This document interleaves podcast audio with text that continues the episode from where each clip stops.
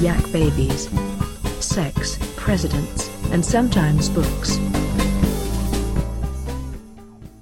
Welcome to Yak Babies, the only podcast on the internet sponsored by Piccolos. That's not a piccolo, that's my wife. Oh boy. You get it? Oh boy. We all get it. Seamless. We all A sensible get it. joke. We're all in on the joke. Yeah, it makes sense. And we all know what it's referring to. I'm Aaron, here, personal pals Brick. Good evening. God, da- thank you. Dave. Morning, boys. Fuck. And we have New American Nico. Good evening. Okay, we got it. Good evening. Good You're not that close. Good evening. well, you're not close. We're verging.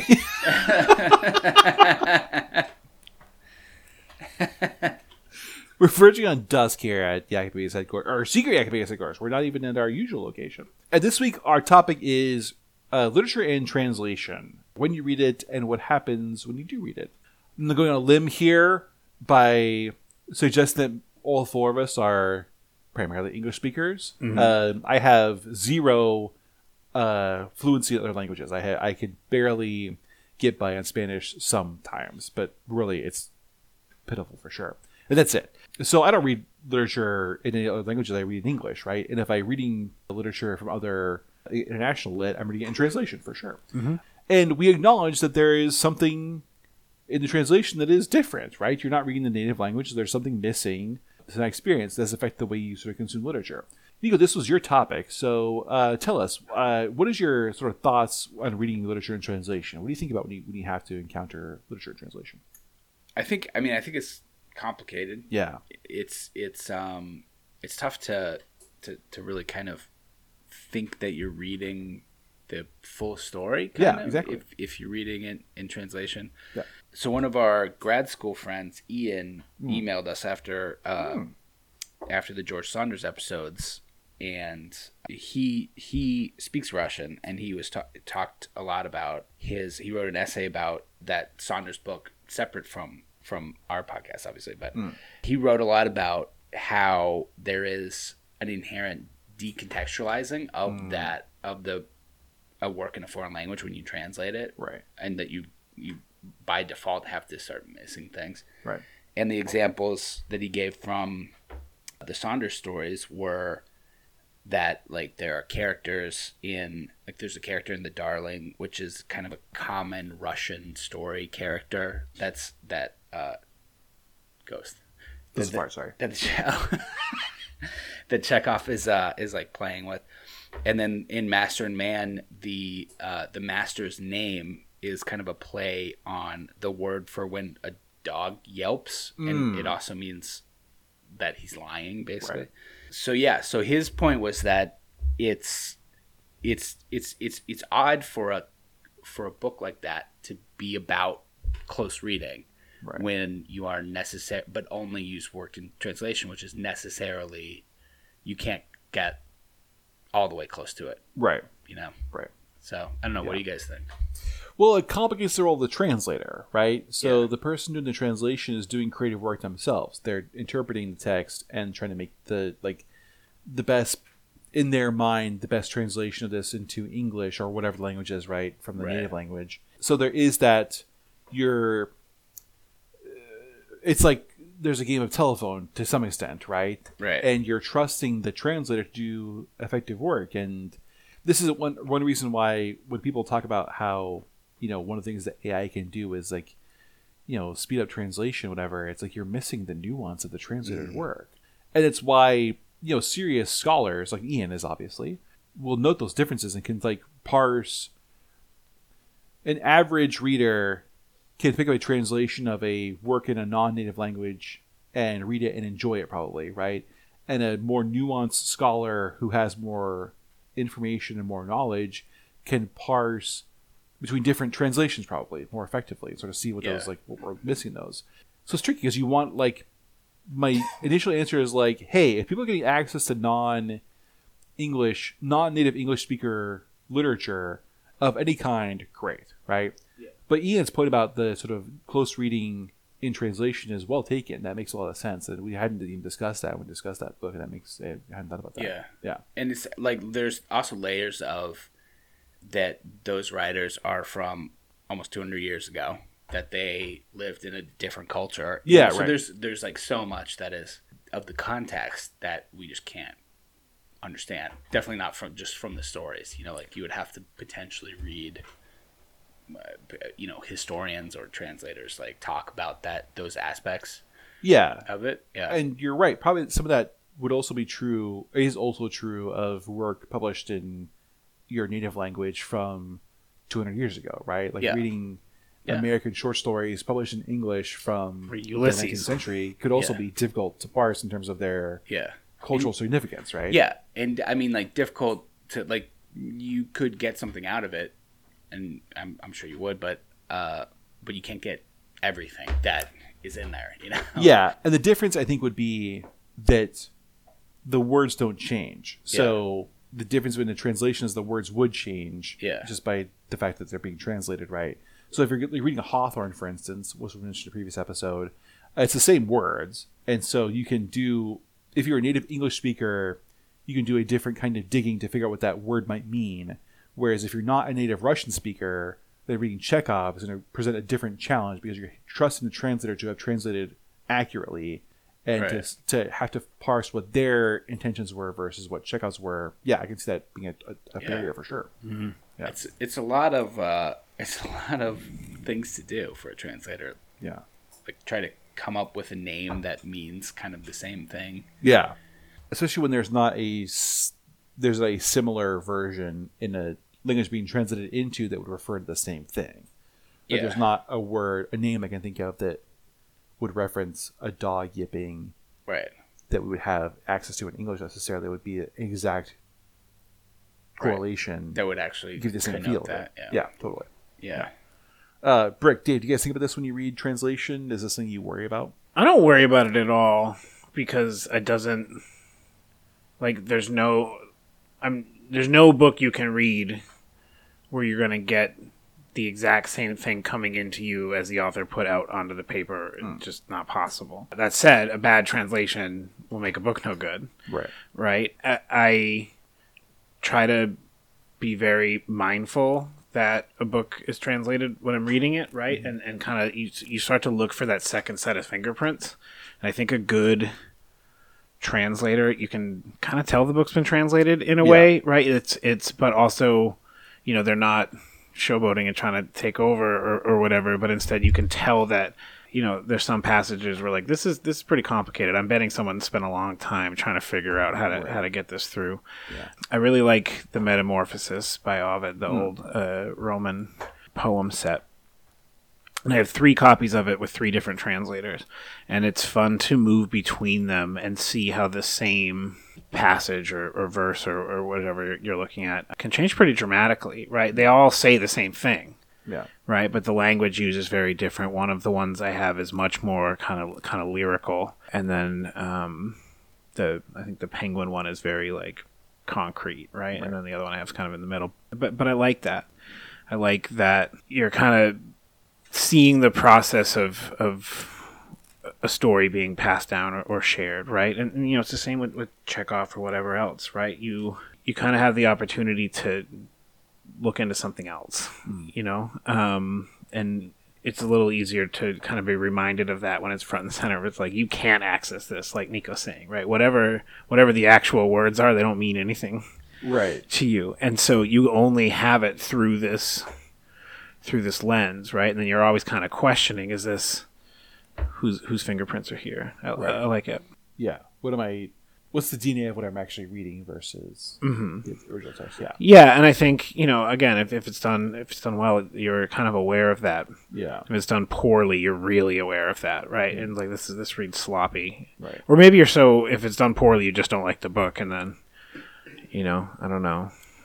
Um, I'm because I'm not sure I've ever been aware of a bad translation necessarily. Yeah. But also, I, this is the kind of topic that makes me feel like an ignoramus, which I am. So I should feel like that. But I just like it, I realize the limitations of my knowledge. and Yeah. It feels bad Yeah. to acknowledge that, but it's important to acknowledge that too. Yeah. Dave, what are your thoughts on this? Yeah, I mean, I think that even you know, and I think it's the consensus here that even with the potential flaws, the potential pitfalls, having access to books we wouldn't otherwise have access to makes it worthwhile. Yeah. And you know, I would I have no authority saying this, but I feel like the more obscure you get, the more likely you are to get a good translation hmm. because I would think that that's that's a person or a group a small group of people like trying to bring somebody's work into our language out of more like you know some kind of a passion Yeah, than cares. because there's no money in that and there's Right. no you know acclaim in that whatsoever Yeah. Yeah. Um, hopefully. right I mean, hopefully they're, they're doing it out of. Right. Yeah. They're doing a better job than they would have. Yeah.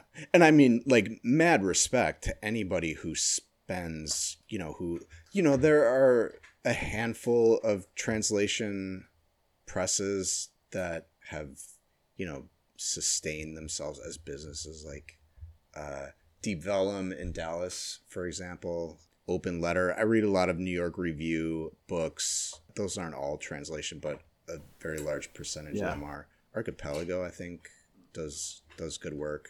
But like, w- it's hard to know where their readers are coming from because the general American public does not give a fuck No. about even American fiction Right, for the most yeah. part, much Yeah. less like fiction that's translated from Yeah. other countries. Yeah. Yeah. I, I can't name a single translator.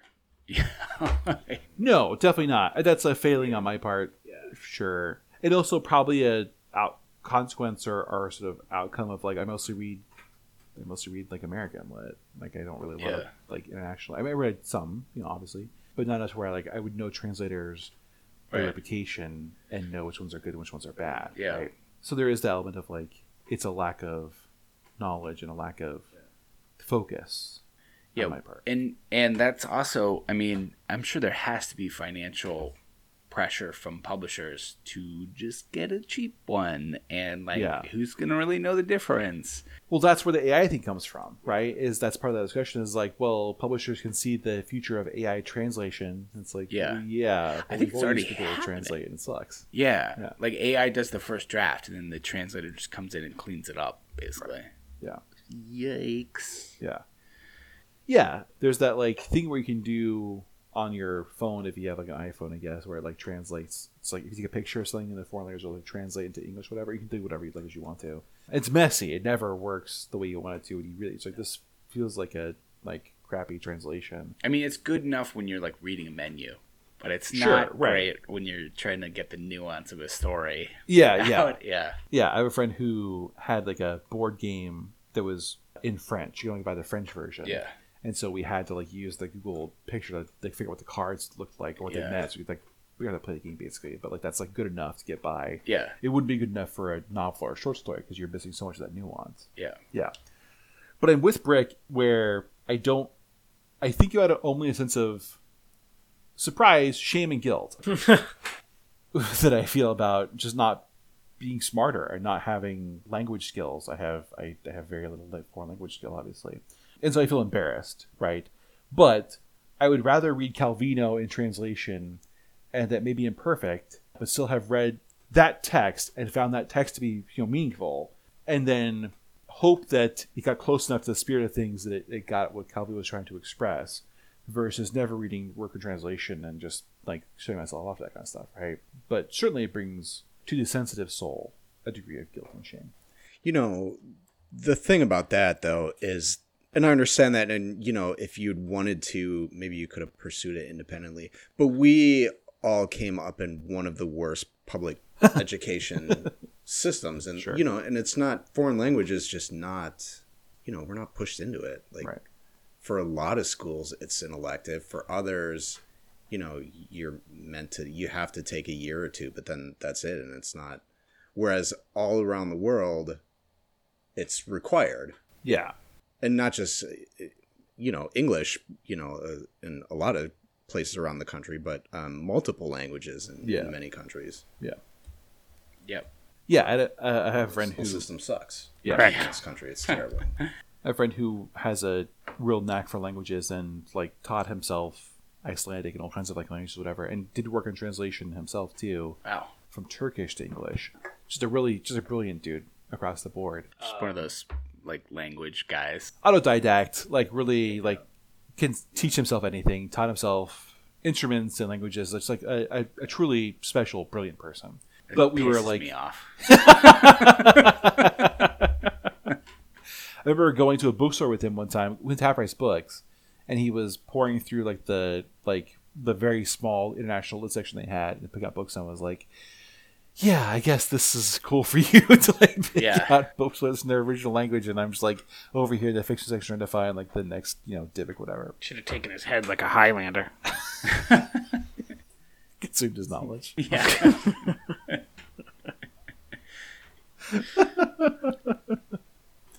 Yeah, I don't know. It's interesting for sure. I Yeah. mean, I, I I'm glad that Ian wrote in and had that insight because I wouldn't have thought. I think I I want to say there's a section where Saunders talks about that in the book. I think Yeah. there is.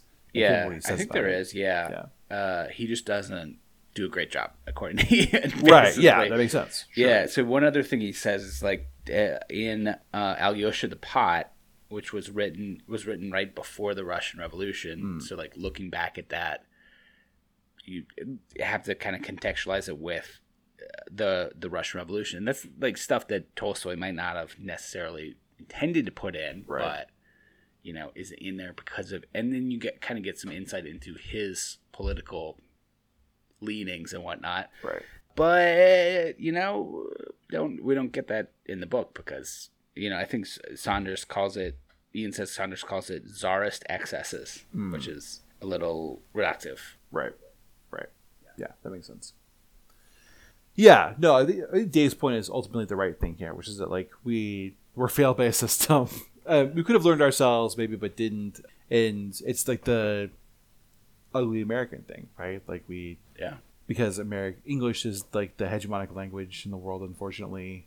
Uh, or, Yeah. you know, whatever it is, that's just like that's the system that we grew up Yeah. in. So and like learning icelandic for instance like i went to iceland on my honeymoon everybody speaks english Right. you do not need to learn icelandic Right. And I, Yeah. yeah. I mean, like I said, uh, guilt and shame Right. and, and jealousy to some extent too. Like Right. I Oh, envy. yeah. You know, Yeah. I'd love to. I wish I had better language skills. I just don't. Um, Yeah. And so I make do with what I can. But yeah, certainly acknowledge that there is that sort of like fuzz, the haze Yeah. in what I'm reading in translation, and I'm never gonna, not never, but unlikely to access the original language text probably right we do what we can. Listeners, tell us your thoughts on this. Write in, like Ian did, and share your thoughts at yakapodcast at gmail.com and tell us what you listen or read to, read in translation rather, and your thoughts on this uh, interesting topic. You also find us on Patreon, patreon.com slash yakbabies, where we have our bonus podcast, there's all kinds of fun happening there. Games, book conversations, uh, separate podcasts about jokes and snack foods and all kinds of stuff there. Worth a dollar a month for sure. I can guarantee that. And then we have our bonus, or our merch rather, sorry, tinyyearold.com slash babies. We have t-shirts and posters designed by Brick, all very fun, very cool, and will elicit a chuckle from your friends. I guarantee that too. Until then, Yak Babies, yakking off. The Yak Babies would like to thank all the loyal listeners, and especially their patrons, both past and present, including Michael, Bonnie, Sebastian, David, Roger, Kathleen, Bailey, Andrew, Gilbert, and William Howard Taft. Oh.